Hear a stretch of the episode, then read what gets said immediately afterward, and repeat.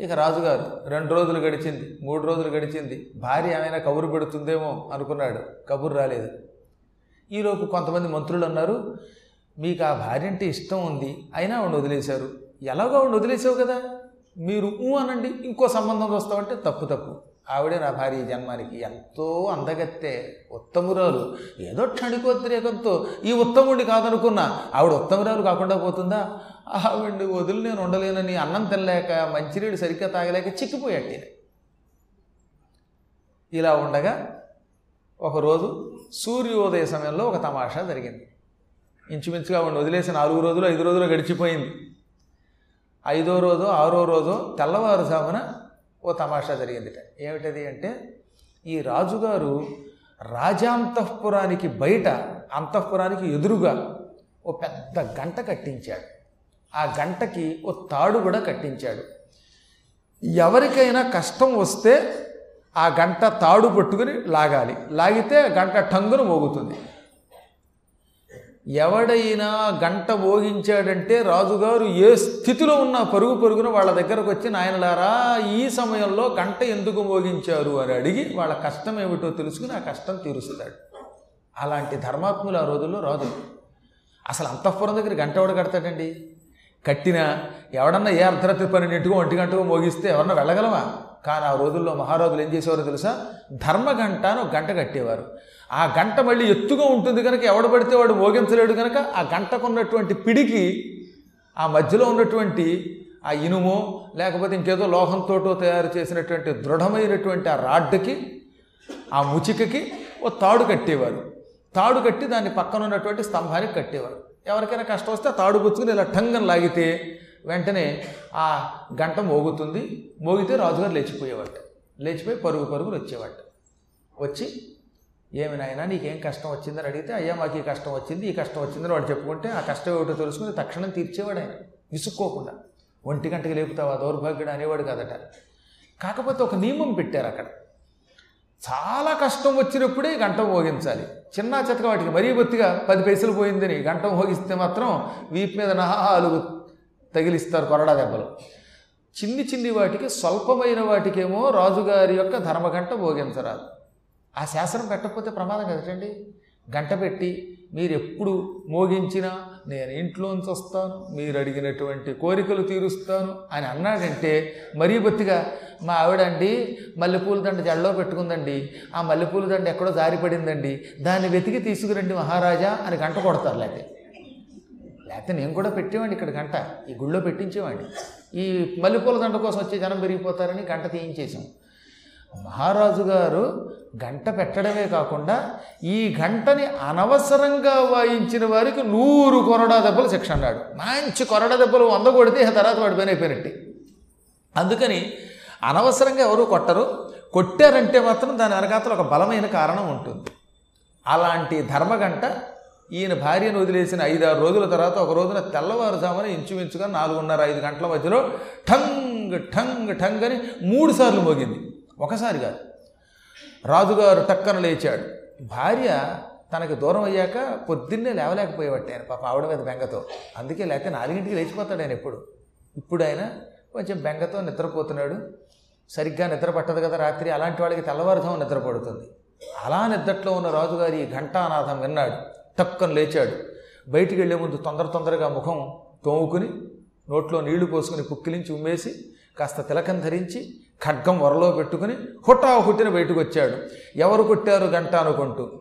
ఆ సమయంలో కాపలా భట్లు ఓ బ్రాహ్మణ్ అక్కడికి తీసుకొచ్చారు. ఈ బ్రాహ్మణోత్తముడు కొట్టాడండి గంట. అందుకే మిమ్మల్ని మేము లేపడం కోసమని ఈయన వెంట పెట్టుకు మరీ వస్తున్నాం అనగానే నేను లేచానులే ఘంటానాదానికి. మీరు నన్ను లేపక్కర్లేదు. ఆయన లోపలికి తీసుకొచ్చి మంచి పని చేశారు అని ఆయన్ని పిలిచి ఆసనమిచ్చి కూర్చోబెట్టి ఏం బాబు ఎందుకు కొట్టారండి మీరు? అన్నట్ట. వినయంగా నమస్కరించి అడిగాడు. గంట ఎందుకు కొట్టారు? ఏదో కారణం లేకుండా అనవసరంగా తెల్లవారుజామున గంట కొట్టరు కదా అంటే ఆయన ఏడుస్తూ చెప్పాడు. ఏం చెప్పమంటావు అన్నట్ట. ఏముందో చెప్పండి. ఏం చెప్పమంటారంటే గంట మోగించాక ఏం చెప్పమంటే ఏం చెప్పను?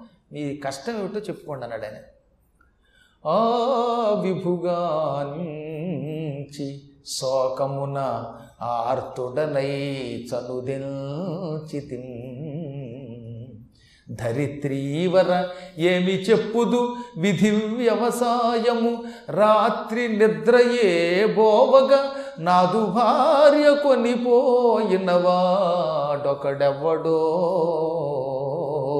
అతండే విధమో ఎరుంగ తలుపిమ్ముగా పెట్టిన ఎట్లయుండగాన్. మహారాజు చూడగానే ఈయనకి ఎక్కడలేని ఏడుపు రావడం మొదలెట్టింది. దాంతో ఏడుస్తూ చెప్పడం. చెప్పైనా ఏడవాలి ఏడ్చైనా చెప్పాలి? రాజా ఏం చెప్పటో? అయ్యో మావిడ అంటాడు మళ్ళీ ఏడుస్తాడు. ఈయన కాసేపు ఆగి అయ్యా తమరు పెద్దలు విప్రులు చదువుకున్నవారని మిమ్మల్ని చూస్తే తెలుస్తోంది. మీ కంఠస్వరం చాలా బాగున్నది కానీ ఏడుస్తూ ఉండడం వల్ల మీరు ఏం చెప్పదలిచారో నాకు అర్థం కావడం లేదు. మీరు పెద్దలు కనుక దయతో ఏడు పాపి విషయం చెప్పండి. చెప్పైనా ఏడవండి. ఏడవడం అయ్యేదాకా నేను కాసేపు కూర్చుంటాను కాసేపు ఏకధాటి ఏడ్చైనా చెప్పండి అనగానే పాప ఆయన కంట్రోల్ చేసుకుని కన్నీళ్ళు తుడుచుకుని శోకంతో వచ్చాను. మామూలు శోకం కాదు. అబ్బో పరమ శోకం. ఏం చెప్పమంటావు? ఆయన ఒకటికి రెండుసార్లు నాంచి అందుకే ఇక్కడ పద్యంలో కూడా ఏమి చెప్పుదు విధి వ్యవసాయం అంటాడు ఆయన. అంటే ఆయన చెప్పడానికి కూడా తంటా కొడుతున్నాడు అనమాట నా కర్మయోగం నా జాతకం బాలేదు. నా జాతకం నాకు తెలుసా యో నాకు నేనే వేసుకున్నాను జాతక చక్రం. కాకపోతే పూర్తిగా తెలియటం లేదు కానీ మళ్ళీ అదొకటి. కొంత తెలిసేట పూర్తిగా తెలియటం లేదట ఇప్పుడు చెబుతున్నా విను. నాకు మీ నగరంలో ఒక ఐదారు మైళ్ళు వెళ్ళిన తర్వాత ఉన్నటువంటి ఒకానొక పవిత్ర వీధి ఉన్నది. ఆ వీధిలో నాలుగో నెంబర్ ఇంట్లో నేను ఉంటూ ఉంటాను. ఆ రోజుల్లో ఒక ఇళ్ళకి నెంబర్లు ఉండేవండి డోర్ నెంబర్. మరి లేకపోతే డోర్ డెలివరీ కష్టం కదా. నా చిన్నప్పుడు తెలియక డోర్ డెలివరీ అంటే ఇంటికి వచ్చి డెలివరీ చేసుకుపోయేవారు ఆడాళ్ళు అనుకునేవాడిని. డోర్ డెలివరీ అంటే నేను అంతసేపు కూడా పురుడు అనుకునేవాడిని. డోర్ డెలివరీ అనేవారు ఏంట్రా? అంటే ఆడపిల్లలు ఇక్కడికి తీసుకొచ్చి డోర్ దగ్గర ప్రసవం అయ్యేదాకా వచ్చి పట్టుకుపోతారేమో అనుకునేవాడిని. తర్వాత తెలిసింది కొంచెం పెద్ద డోర్ డెలివరీ అంటే ఏంటో. కాబట్టి ఇది చెప్పొచ్చేది ఏంటంటే నాకు నాలుగో నెంబర్ ఇల్లు నాది. నేను మా ఆవిడ ఉంటున్నాం. ఇంక ఇంట్లో ఎవరూ లేరు నాకు పిల్లలు కూడా లేరు. ఈ మధ్యనే ఒక మూడు నాలుగేళ్ళు అయింది పెళ్ళయి. మేమిద్దరం లంకంత ఇంట్లో ఉంటున్నాం. రాత్రి మేమిద్దరం ఇంటి తలుపు వేసుకుని లోపల దర్జాగా పడుకున్నాం. నేను పెద్ద మంచం మీద పడుకున్నాను నా పక్కనున్న పెద్ద మంచం మీద మా ఆవిడ పడుకుంది. అర్ధరాత్రి వెలుకు వచ్చి చూస్తే నా పక్కనున్న మంచం మీద మా ఆవిడ కనపడలేదన్నట్ట మీ ఆవిడ కనపడకపోతే పుట్టింటి మీద ఏమన్నా మమకారంతో వెళ్ళిపోయిందేమో అంటే భలేవారండి లోపల తలుపులు వేసిన వేసినట్టే ఉన్నాయి. ఆవిడ వెళ్ళాలంటే ఏం చేయాలి? తలుపు తీసుకెళ్ళాలి కదా. కానీ లోపల గడియ గడియ కిందే ఉంది. కానీ ఆవిడ మాయమైపోయింది. అనగా ఏమోనయ్యా బాబు ఇంట్లో ఏమన్నా రహస్య మార్గం ఉందా అంటే అది భలేవారండి అది నా ఇల్లు అండి మా ఆవిడిల్లు కాదు రహస్య మార్గం లేదన్నట్ట. మీ ఆవిడకి ఏమైనా మంత్ర విద్యలు వచ్చేమో? మహాత్మా నిన్ను ఒక విషయం అడుగుతాను లేదని చెప్పు. పెళ్ళి ఎన్నాళ్ళు అయింది? ఇంచుమించుగా ఐదేళ్ళు అయింది అన్నట్టు. ఆయన ఈ ఐదేళ్ళలో ఎప్పుడైనా వాళ్ళు పుట్టింటికి పంపావా అంటే పుట్టింటికి నేను పంపాలి ఏంటండి ఆవిడే వెళ్ళిందండి అన్నట్టు. ఒకవేళ పుట్టింటి మీద బెంగతో నీకు చెప్పకుండా ఏదైనా మంత్రాన్ని అభ్యసించి అదృశ్య రూపంలో వెళ్ళిందేమో అని తెలుసుకోవడానికి అడుగుతున్నాను. ఎందుకంటే ఇంట్లో ఉంది ఆవిడ. వేసిన తలుపులు వేసినట్టున్నాయి. గడియ గడియ కింద ఉంది నీవు తీయలేదు. ఆవిడ తీయలేదు. కాబట్టి తీయకుండా ఉన్నప్పుడు రాత్రికి రాత్రి ఆవిడ ఎలా మాయమవుతుంది? అంత తేలికేం కాదు కదా. ఇంట్లో ఉన్న వస్తువు ఇంట్లో తలుపు తలుపు కింద ఉండగా ఎలా మాయమవుతుంది మరి? అందుకే అడిగాను. ఆవిడకి ఏమైనా అదృశ్య శక్తులు ఉన్నాయా? మంత్రాలు ఉన్నాయా అంటే మంత్రమా తంత్రమా? ఆవిడకి అంత శక్తి లేదండి అన్నట్ట. మరి ఎలా మాయమయ్యింది ఇంకో పని చెయ్యి. ఆవిడ బంధువులు ఎవరైనా వాళ్ళ ఇంటికి పట్టుకెళ్ళారేమో వాళ్ళు కూడా అదృశ్య శక్తులతో మంత్రాలతో పట్టుకెళ్ళారేమో కనుక్కుంటావా? కనుక్కున్నావా అంటే మహారాజా తొందరపడి మీ దగ్గరకు వచ్చి నేనేమి మా ఆవిడ తప్పిపోయిందని పొరపాటు కూడా ఫిర్యాదు చెయ్యను. ఎందుకో తెలిసిన ఐదు రోజులు అయింది ఆవిడ పోయి. అందులో నేను రెండు రోజులుగా ఆవిడ మొత్తం బంధువులందరినీ అడిగాను. ఆవిడ తండ్రిని తల్లిని మా బావమరిదిని అందరినీ మా ఆవిడ్ని మీరెవరైనా రాత్రిపూట మీ మంత్రశక్తితో అదృశ్య శక్తితో పట్టుకెళ్ళారా? లేక నాకు తెలియకుండా ఆవిడ దగ్గర ఏమైనా అదృశ్య శక్తులు ఉన్నాయా అంటే ఆవిడకి అక్షరం ముక్క రాదన్నారు వాళ్ళు. ఆవిడ నిజంగా వేలుముద్రదట వేలుముద్ర తప్ప ఆవిడకి మంత్రం రాదు తంత్రం రాదు. వీళ్ళెవరు రాలేదు. అసలు మాకు ఆవిడ గురించి తెలియదు అన్నారు నేను ఎన్నో రకాలుగా ఆవిడ గురించి ఆరాలు తీసి తీసి ఆవిడ ఎక్కడికి వెళ్ళలేదని తెలిసాకే అప్పుడు నీ దగ్గరకు వచ్చాను తలుపు వేసింది వేసినట్టుంది.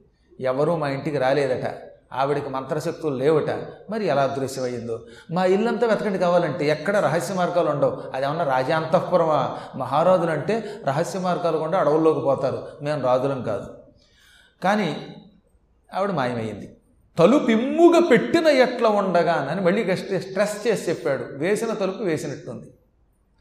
ఎడరు పుట్టకుండ పుడమి జనం బుల్ల కావ ప్రోవ దిక్కు నీవే కాన. అరసి నాకు తెచ్చి ఆ ఇంతి నీదగు అని నిట్టుల నియమనుజ విభుడు మహారాజా నేను నీ దగ్గరికి ఎందుకు వచ్చానో తెలిసిన? భూలోకంలో ప్రజల్ని రక్షించవలసిన బాధ్యత ప్రభువుది. మేము నీకు కప్పం ఎందుకు కడుతున్నాం మేము ఇంట్లో హాయిగా సుఖంగా పడుకుంటే మమ్మల్ని రాత్రి పగలు అనే తేడా లేకుండా రక్షిస్తావని. ఎప్పుడైనా తీవ్రమైన కష్టం రాకుండా ప్రజల్ని రక్షించేవాడంటే ప్రభువు అందుకే నేను నా భార్య తప్పిపోగానే పరుగు పరుగున నీ దగ్గరకు అరుగుదించాను నువ్వేం చేస్తావో మా ఆవిడ్ని వెతికి నాకు తీసుకొచ్చేవాలి మేమంతా బాధలు పడుతుంటే నువ్వు దర్జాగా నీ ఇంట్లో పడుకుంటే నువ్వు రాజు ఎలా అవుతావు? మేము ప్రజలు ఎలా అవుతాం? అనగానే ఆయన తెల్లబోయి అసలు ఎవడు పట్టుకెళ్ళాడో తెలియదు. వేసిన తలుపు వేసినట్టుంది. ఫలానవాడు ఎత్తుకుపోయడం తెలిస్తే కదా వాడి మీదకి దండెత్తి వాడిని సంహరించి నీ భార్యని నీకు అప్పగిస్తాను. ఏదైనా ఒక కష్టం వచ్చినప్పుడు ఆ కష్టం ఎవరి నుంచి వచ్చిందో చెప్పాలి. అయ్యా ఫలానా వాడు మా ఆవిడని ఎత్తుకెళ్ళాడు. లేదా ఫలానా చోటకి నా భార్య వెళ్ళింది. అంటే వెతుకుతాం కానీ నేను మా ఇంట్లో ఉన్నాను. మా ఇంట్లో వస్తువు పోయింది. అది బాధ్యత లేదంటే ఎంతమంది ప్రజలు ఏవేవో వస్తువులు పోగొట్టుకుంటే అవన్నీ మేము ఎలా తేగలుగుతాము అన్నట్ట. ఎవరిని దండించను? ఎక్కడుందని తేను అంటే ఆహా ఎక్కడుందో నీకు తెలియనప్పుడు నువ్వు ఎందుకయ్యాయి రాజపదవిలో? మీ ధ్రువుని అడుగు చెబుతాడు మీ పూర్వుని అడుగు కావాలంటే చెబుతారు. వాడు తమ దివ్యశక్తులతో ఏ మూల ఎవరున్నారో కనిపెట్టేవారు. ఆ దివ్యశక్తులు లేనప్పుడు నువ్వు ఇక్కడ ఉండకూడదు. ఇంకో రహస్యం ఏంటంటే అసలు రాజు ధర్మాత్ముడైతే ఇంట్లో ఇలాంటి అదృశ్యాలు ఏవి జరగవు.